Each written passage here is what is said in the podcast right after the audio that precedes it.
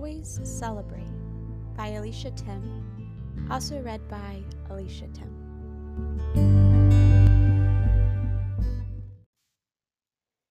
I didn't want to celebrate this day. I honestly didn't even want to participate in it.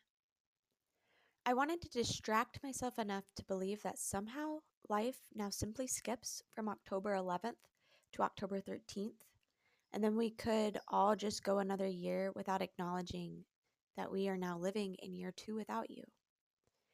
We could just pretend that it was still year one and that that's all we would ever have to face. One year. One year without you. After all, we are kind of conditioned to only do crappy things for a year. Sign a lease for an apartment and then realize that there was a big reason it was discounted so much. Stick it out a year, then you can move. Don't love the college you chose? Just give it a year. If you still don't like it, you can transfer. But here I am, coming upon the anniversary of the day that started an incredibly difficult year and I don't really get to move out of it when that year is completed. My mind can't exactly wrap around that fact.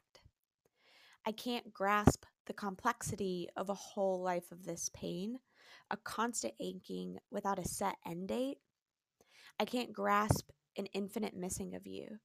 I can't grasp the fact that I will never hear your laugh or feel your arms or watch you dance your goofy made up move, the Wiggle-O, ever again.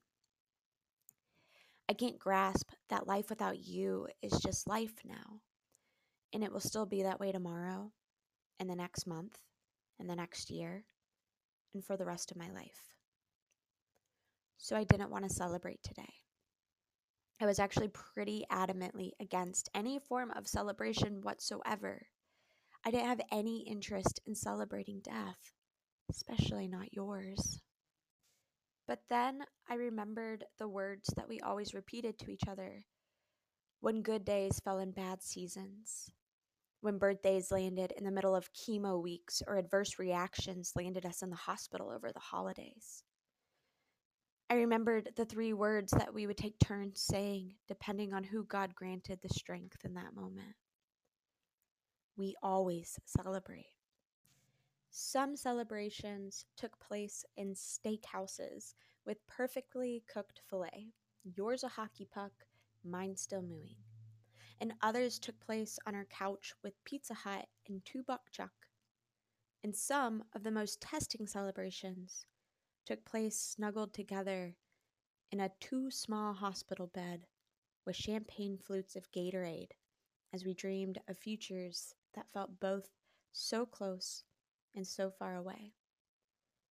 No matter the season, no matter the occasion, we did not let life go uncelebrated because at the root of our life was love, so much love, and love should never go uncelebrated. So, then what do I have to celebrate today? That's what kept going through my mind when people asked what I was going to do on this day or how I was going to honor it. What do I have to celebrate on the anniversary of the day that you left me? What do I have to celebrate on the day that the vows I intended to keep for my whole life were completed early? Yeah, I bet you forgot the agreement we had that I get to go first, but I didn't. What do I have to celebrate on the anniversary of the day that my love story, our love story, came to a shattering close? And what I finally got to, what I finally decided was worth celebrating, is the epilogue. My love, to forget the epilogue, the what came after for you, would be doing you a grave injustice. As the wife, the widow, the one left behind, I was so oblivious to anything but my pain in the moment, my empty ache of watching the thing I dreaded more than anything in the world happen before my own eyes. I was so caught up in my own loss that I missed your victory. That's the most unnatural thing about losing your spouse. For your whole marriage, their victories are your victories, but that becomes so disguised in the moment of their death because for the first time, their victory feels like your loss. But it wasn't. It isn't. We win together We always have. And then we celebrate. So today, I'm going to celebrate. I won't celebrate death because death was not your reality on that day, it was not your epilogue. Instead, I'm going to celebrate your life, your freedom, your victory. On this day, October 12th, just a year ago, you won. On this day, you brought a four year battle, a 25 year battle to a close, a victory. On this day, any sight Satan set on your life from the moment of your conception, any plan he attempted to set into action, any strategy to claim your heart, resulted in his complete and eternal failure. It resulted in your complete and eternal victory. On this day a year ago, your battle was over and your heart was claimed, and now nothing can ever touch you again. Not fear, not cancer, not evil. You're free. This day marks the anniversary of your healing, your new body, your new home, your ultimate victory. And I know that days don't mean as much up there. They don't need to. You don't need to celebrate today because you celebrate every day, just like we tried so hard to do down here.